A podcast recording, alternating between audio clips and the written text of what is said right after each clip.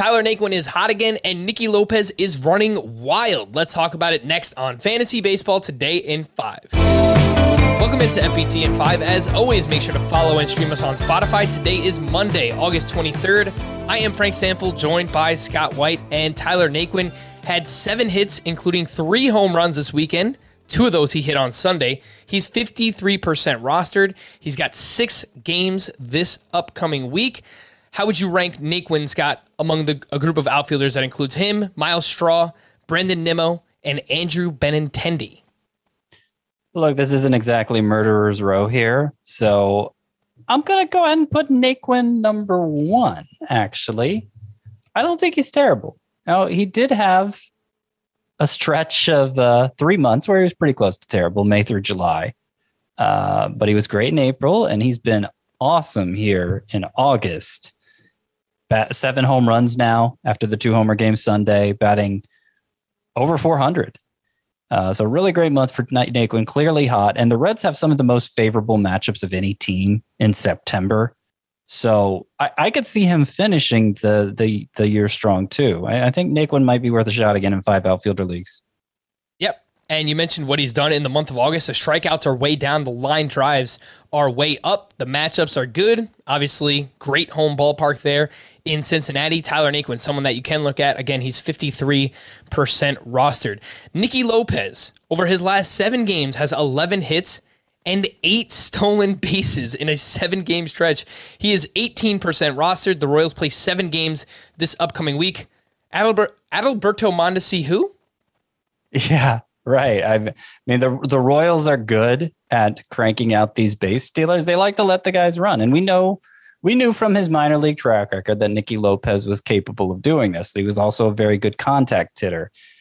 The lack of power kind of held him back early in his major league career, and we we we figured he was a lost cause. But since mid July, he's batting over 320 now, so he's been he's been showing us that contact ability and definitely showing us the base stealing ability. He's now 18 for 18 this season, and somebody who, you know, provided he continues to hit well down the stretch, he should he could make a big impact in that category over the weeks that remain, and and that's a, a little goes a long way in that category if you're looking to make up ground.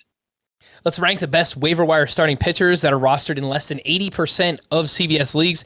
Triston McKenzie put together another master, masterful performance this weekend. Seven innings, one run, eight strikeouts, and over his last eight starts, he's got a 3.49 ERA. Vladimir Gutierrez, another strong performance. He has six straight quality starts. Touki Toussaint has a 3.69 ERA in seven starts since being recalled. Cal Quantrill has a 1.50 ERA over his last eight starts. And then Josiah Gray didn't pitch this weekend, but I'll throw him in here because he's only 76% rostered. Scott, how do you rank that group? Triston McKenzie, Vladimir Gutierrez, Touki Toussaint, Cal Quantrill, and Josiah Gray. So McKenzie clearly number one at this point. Last two starts, he's given up a combined three hits while striking out 19. The control has been way better since returning from the minors. There was a major problem early on uh, and he just he, he's he's showing that dominant form he did in 2020 again, uh, maybe even better than that. Second, I would put Touki Toussaint second. Um, he hasn't been as dominant, but he's been solid since returning from the minors. Vladimir Gutierrez, I'm going to give him the edge over Cal Quantrill. I don't think any of these guys, it's wrong to add any of them. And overall, I don't have a ton of faith in Gutierrez sustaining the stretch he's on, six straight quality starts. But the Reds matchups are, as I pointed out for Tyler Naquin, they're so good in September. They get the Tigers, they get the Cubs, they get the Pirates uh, three times if you include the one series in October. So they they get the Nationals as well. Yeah, they they got great matchups going forward. Gutierrez can hopefully remain strong because of that.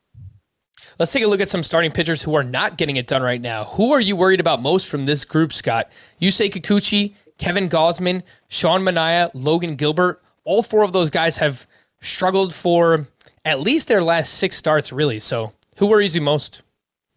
Well, look, Gilbert's the most droppable because he's rookie, and even at his best this year, you know, he, he was the least useful at the, his best of these four. But the one I'm most worried about whether he can bounce back is Kikuchi because his velocity's been down recently and his pitch selection has changed a bit, and he just seems he just seems like he needs things to be perfectly aligned for him to to be good. And he is very good when he's good, but when he's bad, he's horrid, you know?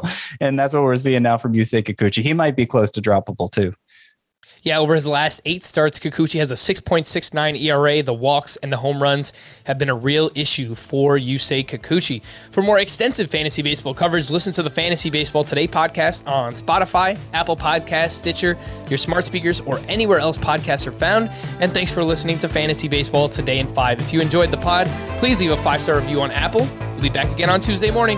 Bye bye.